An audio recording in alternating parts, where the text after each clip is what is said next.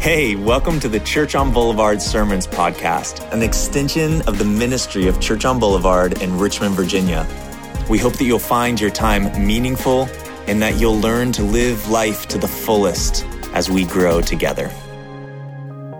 I'm struck by a quick phrase where it says, you know, Jesus is our Lord, He's our Savior, but He's also our treasure. He's also our treasure. And when I look at John 10, you know, and I reflect on the song we just sang, I think that's really what rose up in my heart is, man, how can I treasure Christ more? If you look in that last part of Be Thou My Vision, I guess it's stanza three, it says, Riches I heed not, nor man's empty praise.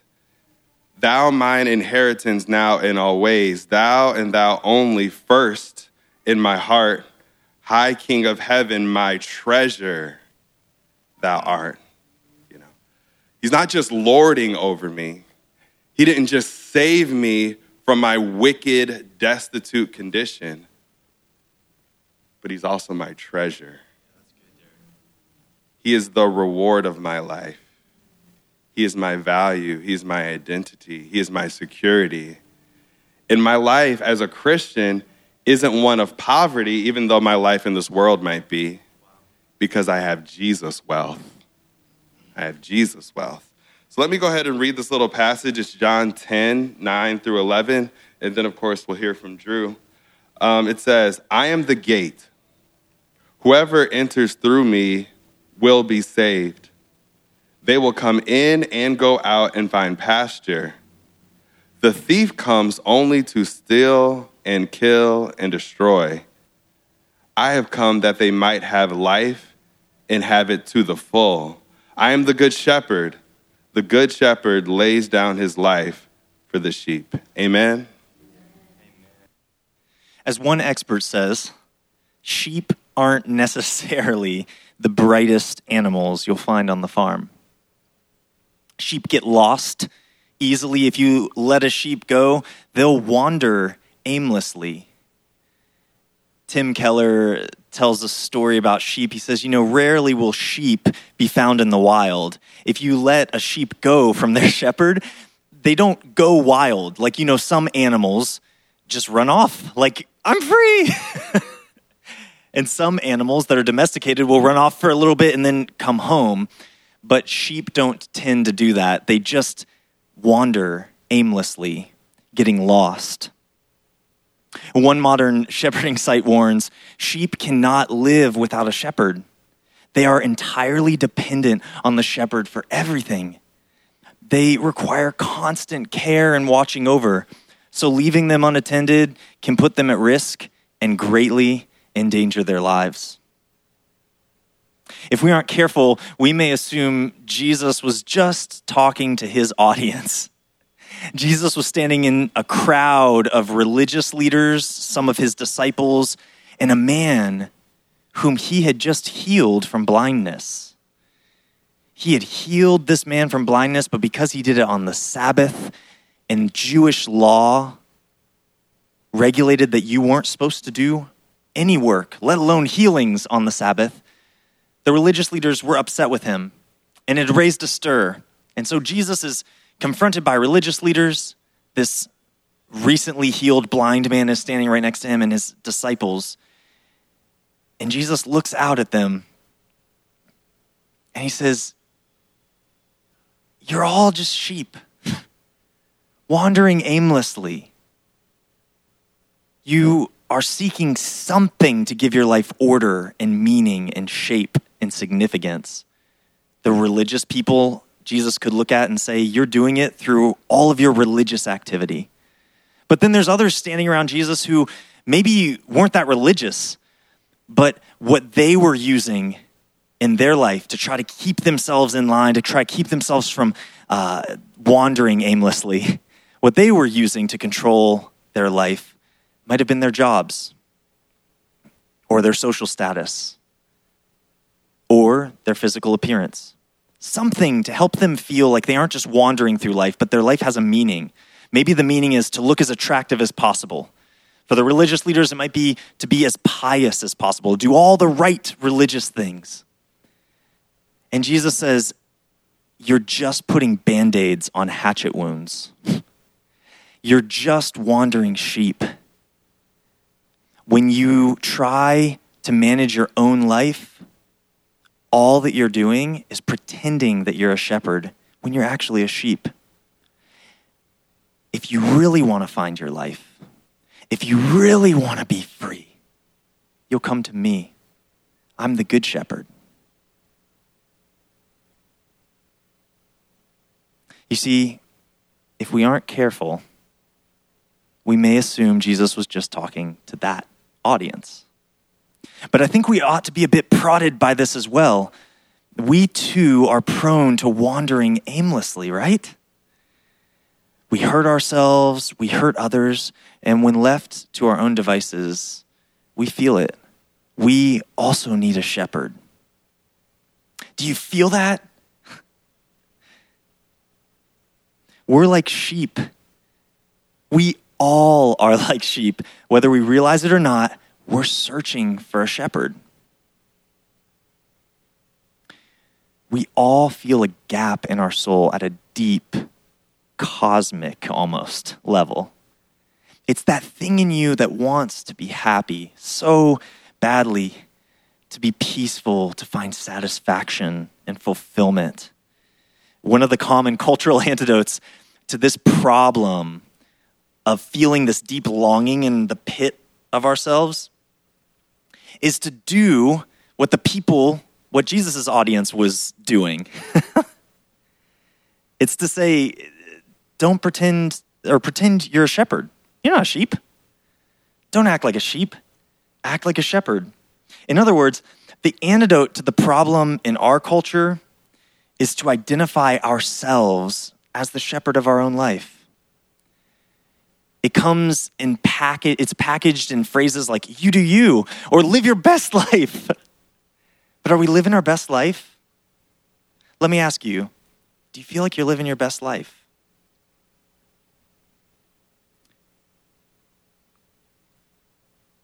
Rather than turning to Jesus or religion, oftentimes in our cultural moment, we turn to a vague spirituality a sense of self worth. I'll call it the, the Western secular gospel. And it sounds like really good news until it's not. You see, the Western secular gospel is different than the gospel of Jesus Christ. And that's what I want to focus on for the remainder of our time. That not only are we like sheep that are wandering around, but that Jesus comes to us as the good shepherd. And that in our cultural moment, we try to push against that.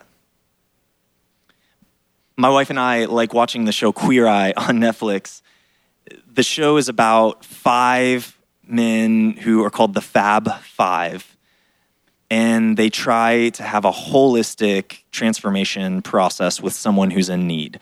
So they will go to someone who is in rough shape maybe they're living in a dingy old house, they don't have a job, and they will help them get their life together. One of the Fab Five specializes in cooking, another in self worth and self help and therapy, and another in uh, fashion and design. And so they, they all come together, they spend a week with these people, and they help them get their life together, and it's beautiful. My wife and I were just watching uh, a couple weeks ago, and it struck me this show preaches a compelling message. They do beautiful work, helping people turn their lives around. In fact, it's one of the better examples of the modern secular gospel. And it sounds like good news until it's not. Multiple times during the show, the modern secular gospel will be evangelized through phrases like, You're beautiful, honey. you, you don't need to listen to anyone else. Don't let anyone else tell you what to do. In other words, you're the shepherd of your own life. Don't let some other authority figure come into your life and tell you what to do. I think one of our biggest struggles with Jesus is that he's a figure of authority To view him as shepherd means we must be like sheep, entirely dependent on him for everything. And that makes me really uncomfortable. I don't know how it makes you feel, but it makes me feel very uncomfortable to lose or hand over control of my life like that. Mainly because I have been steeped in the modern secular gospel. Mark Sayers sums the modern secular gospel up like this You are good. Trauma from your life, other people, cultural traditions, religion have corrupted you. Flee from the sins of low self esteem and unhappiness, anything that makes you feel bad about yourself. Get saved by coming back to your true self, finding that innocent child within. Clean yourself up, work hard, create your own identity, be holy by setting yourself apart from any restrictions on your own autonomy. Let's think about that for a second you could sum that whole gospel up in don't feel bad about yourself. Be your own shepherd. You do you. And there's some truth in that. We feel that.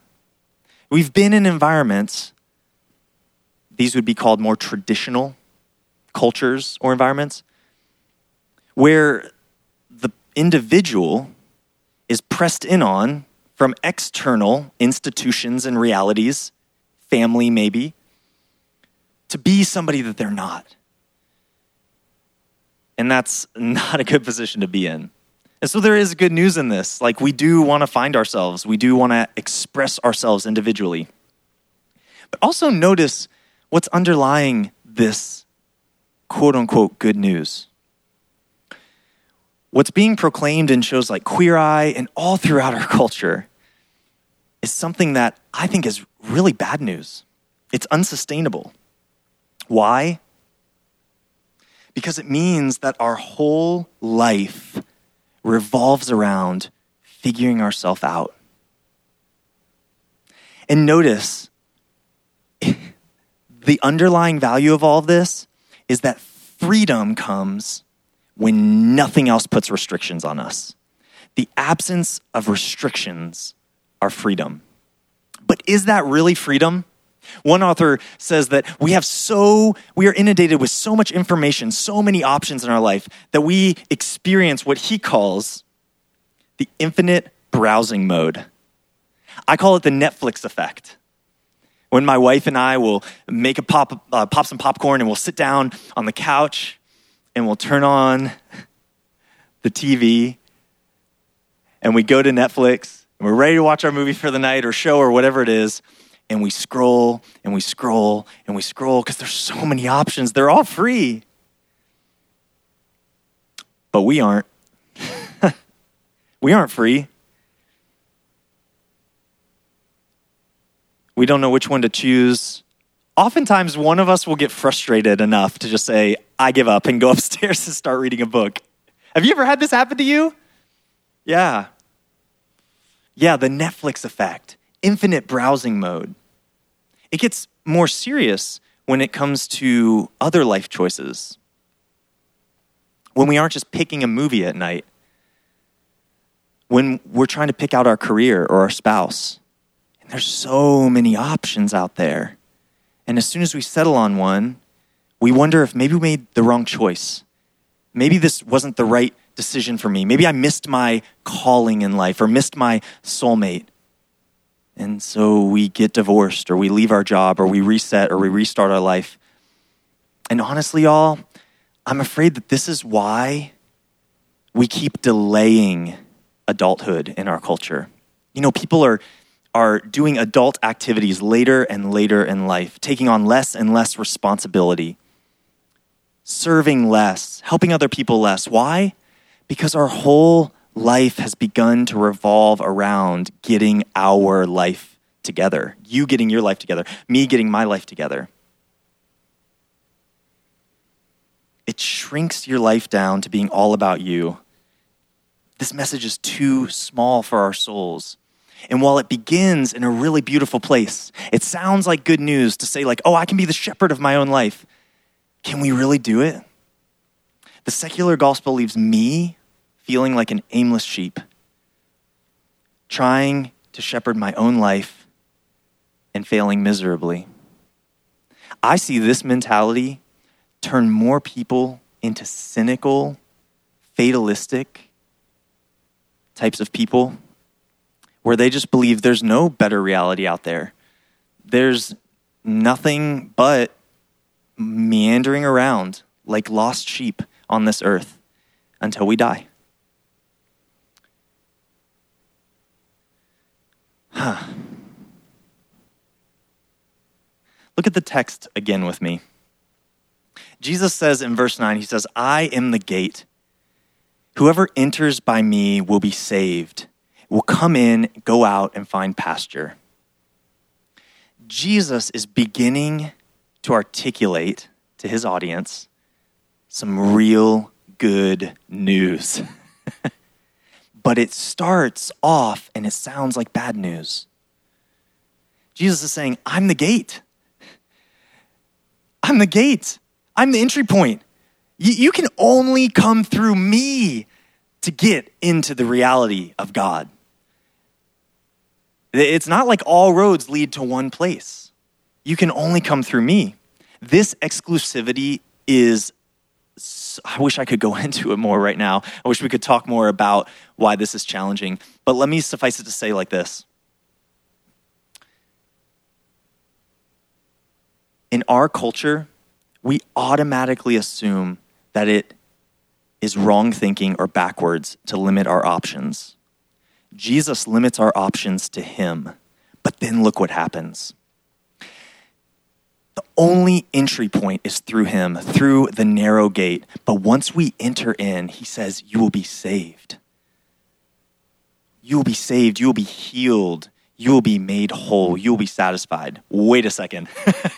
so many of us have contemplated leaving the church because of messages like this. Because we've come into church and we've realized I still have my baggage. It's still hard to follow Jesus. Good people still end up having bad things happen to them. Being saved ain't all that great. And so maybe Jesus was lying. Maybe he was crazy. Maybe this is all a myth. Or maybe, maybe we've misunderstood him maybe we've never really made him the good shepherd. Maybe we've entered through the gate, but then we live our life as if we're the shepherd and we're paying the consequences of it. I also think at this point I need to just interject one thought, which is Jesus didn't come to make our lives easy. And we're going to get to that more in a moment. So if you are in that place where life is really painful right now and you've given yourself to Jesus, I want to encourage you that it doesn't mean that He isn't real or the gospel isn't real because you're going through hard things. You see, that's actually part of the modern Western secular gospel that life will just be better if you just love yourself enough. But Jesus never promises that. He actually says, In this world, you will have trouble but take heart, for I, Jesus, has overcome the world. In other words, what Jesus says is, your best life possible this side of heaven is with me. It's still not going to be as good as when you're actually in my presence, but it's going to be a lot better than wandering around aimlessly. Why? Because I'm the only one who can save you. Your job cannot save you the Fab Five cannot save you. They're just in your life for a week and then they're gone. In other words, Jesus is committing to these people by saying he'll save them. And then in the text, verse 9, look at it. It says, They will come in and go out and find pasture. What does that mean? It means they'll come in, they'll come into a community of love. They will feel settled with God and God's people and then they'll go out, out into the world. Out to be with people who aren't just Christians thinking like them. and they'll find pasture. That's nourishment. That's satisfaction. That's that is feeling whole, confident. When you read about this, it, in this verse, in verse 9, you see that Jesus says, I'm the gate. Whoever enters through me will be saved. They will come in and go out and find pasture. What does that sound like to you? Does that sound like sheep? That doesn't sound like sheep. If it were to sound like sheep, the verse might say something like this They will come in and bumble around and eventually go out and get lost and start meandering, and someone will have to go find them, or they'll die. They'll find sudden death. Rarely is a sheep going to find pasture, right? On their own. You know what that sounds like to me? That sounds like these sheep are being transformed into shepherds. Only a shepherd would have the wherewithal to come in and go out and find pasture. What's Jesus doing here? He's doing something really profound. He's giving us the gospel. He's saying, Here's the good news. The good news is that I am your shepherd. I'm your shepherd.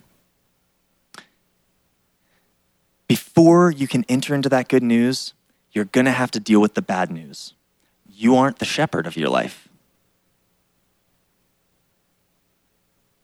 You can't be the shepherd of your life. You never were the shepherd of your life. It's an illusion.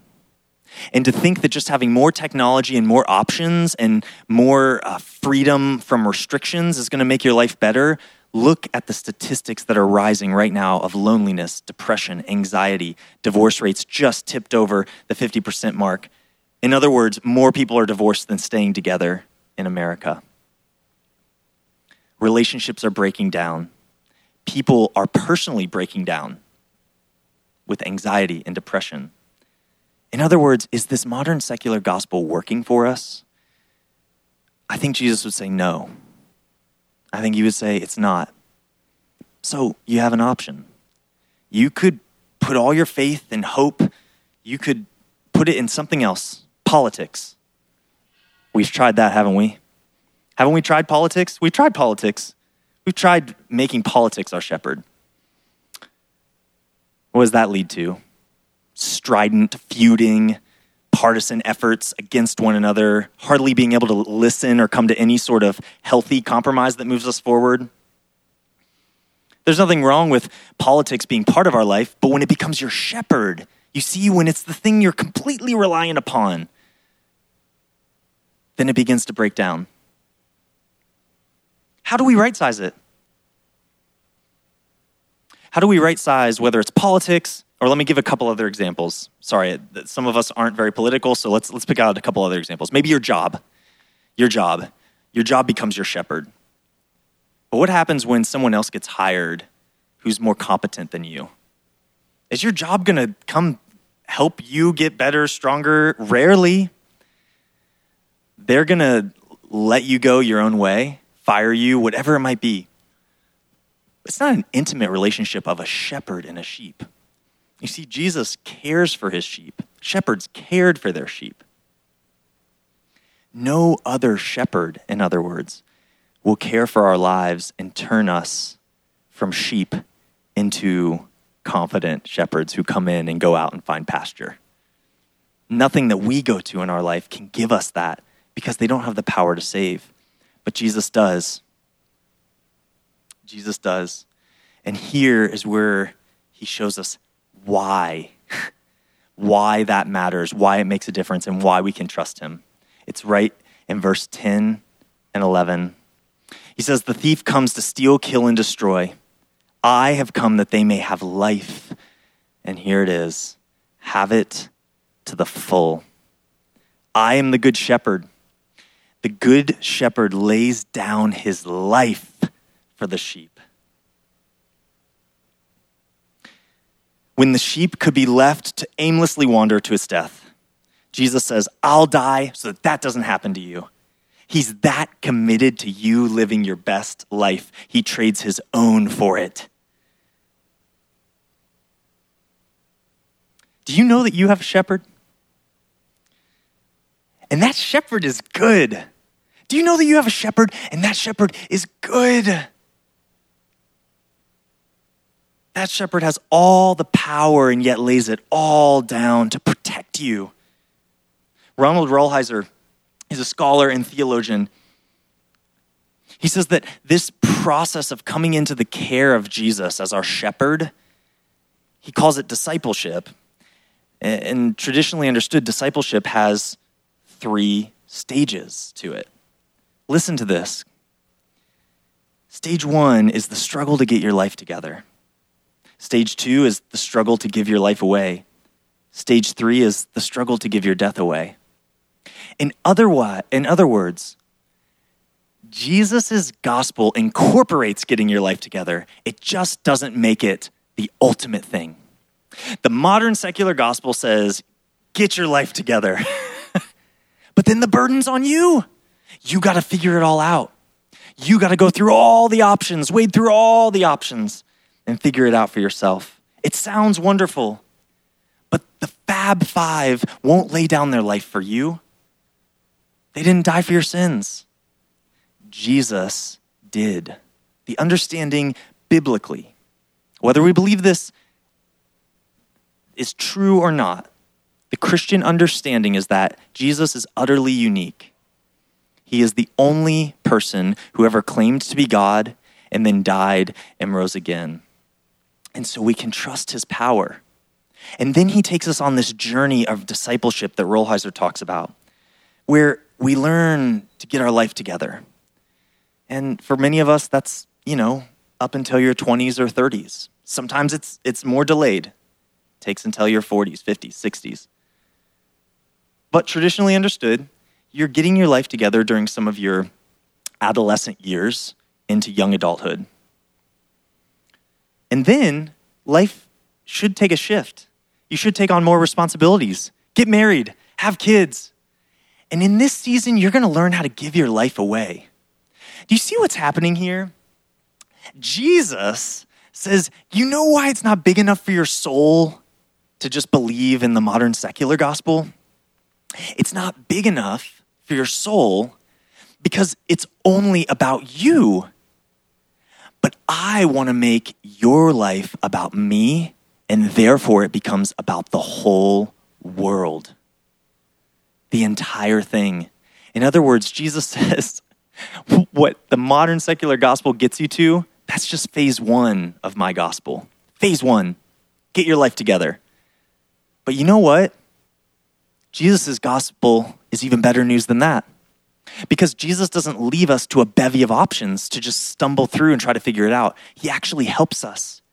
He is the good shepherd who walks alongside us, who helps guide, who helps set boundaries around us. How does this work, you might say?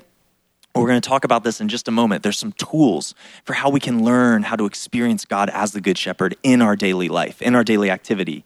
And one of them we're going to use this summer as a church together. But what it really comes down to is living a life following after Jesus, learning how to hear his voice. That's how he does it. He speaks to you. Jesus can speak to you in the unique way that only you can understand. Earlier in this passage, Jesus says, I'm the good shepherd. I know my sheep, and my sheep know my voice. Sheep know my voice you can learn to know, to listen to Jesus, to listen to Jesus' voice and to know his voice. And this is the gospel. You don't have to anxiously stay stuck in infinite browsing mode. Life is not just one big struggle to find yourself until you die. That just leaves you focused on you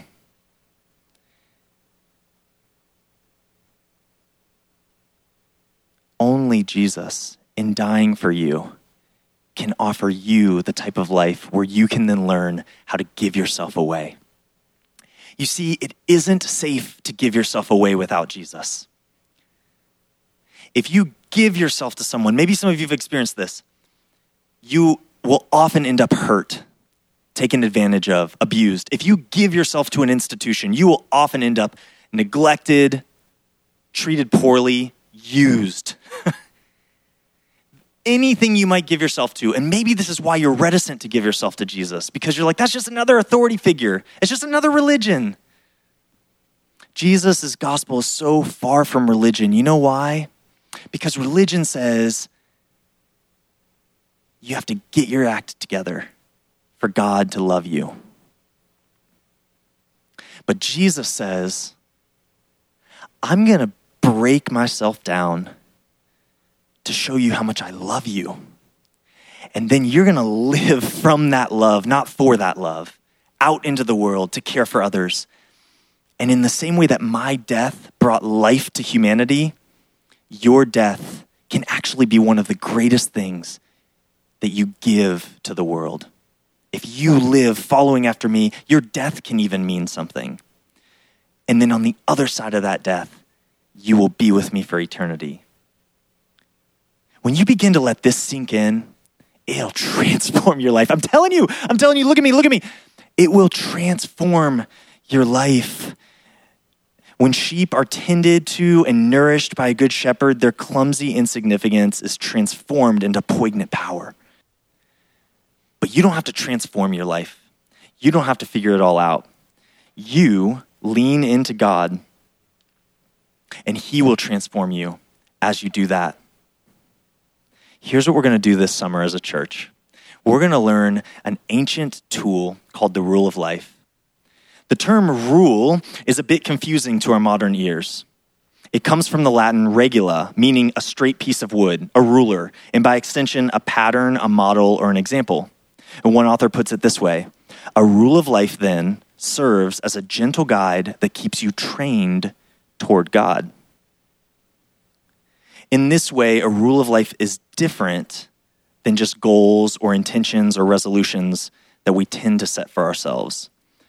Those methods are task based and measurable, and they're often focused on what we do. But a rule of life, on the other hand, helps you become. So while we're forming these habits, we're not forming the habits just for the sake of doing more work for God and doing more religious things. Some of the things we're going to talk about are going to be things such as I want to have a rhythm of praying during my lunch break. But you're not praying during your life, lunch break to earn God's affection. You're praying during your lunch break to reconnect to the Good Shepherd. The motivation behind it is entirely different. What we're trying to do is we're trying to build the habits that keep us close to the Good Shepherd. A rule of life helps you become, not just do. It's comprised of several simple statements that guide the posture of your life and the living of your days. It is not lived perfectly, but it can be lived faithfully while fostering within you an integrated and embodied life of faith. Here's what a rule of life is going to help us do.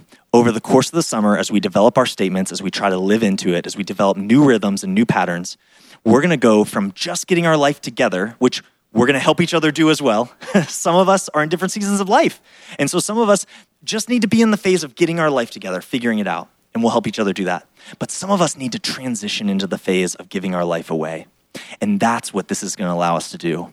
And as we experience that by being filled up with Jesus and giving ourselves to the world for his sake, we're going to experience the good shepherd at work in our life so that we can walk through life saying, oh, Jesus is my shepherd, my shepherd.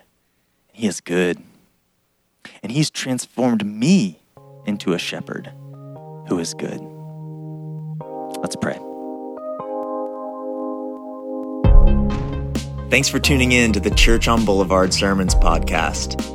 You can find out more about Church on Boulevard by going to www.churchonblvd.com.